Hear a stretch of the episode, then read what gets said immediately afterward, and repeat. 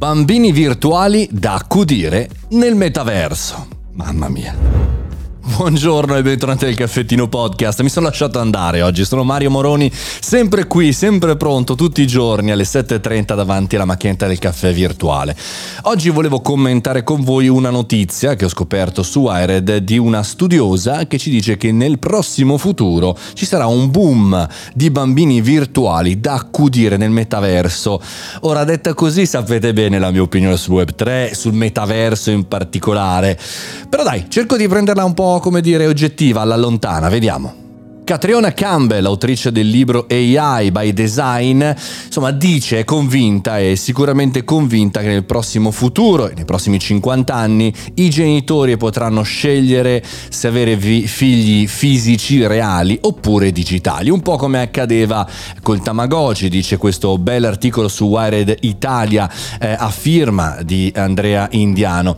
Ma io tra l'altro ragionavo su questo, ma non soltanto i Tamagotchi, c'era The Sims, ci sono tanti giochi da questo punto di vista, per accudire dei bambini eh, digitali, chiamiamolo così, delle vite digitali. La fonte di tutta questa bella chiacchierata è un articolo sul The Guardian che come sempre va preso un po' con le pinze il The Guardian perché si parla del futuro della genitorialità, mettiamola così.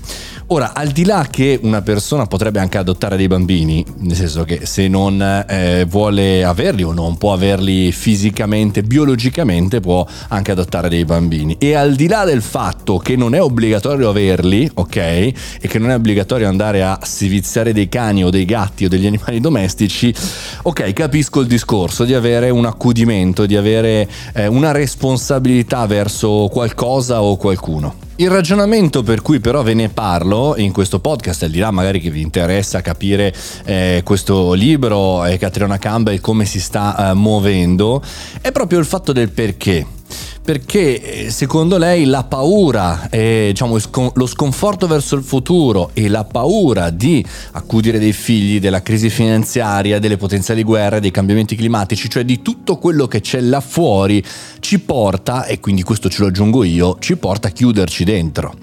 Cioè, siccome siamo sconfortati, siamo tristi, siamo pessimisti riguardo a quello che sarà il domani, noi ci chiudiamo dentro. È un po' come un sogno che ho fatto qualche tempo fa, no? Eh, ho visto il ghiacciaio che si era eh, distrutto in Italia qualche giorno fa e di notte ho sognato di chiudermi dentro in una sorta di cavò sotto casa, un tunnel, una sorta di, di, di diciamo così, di scatolone.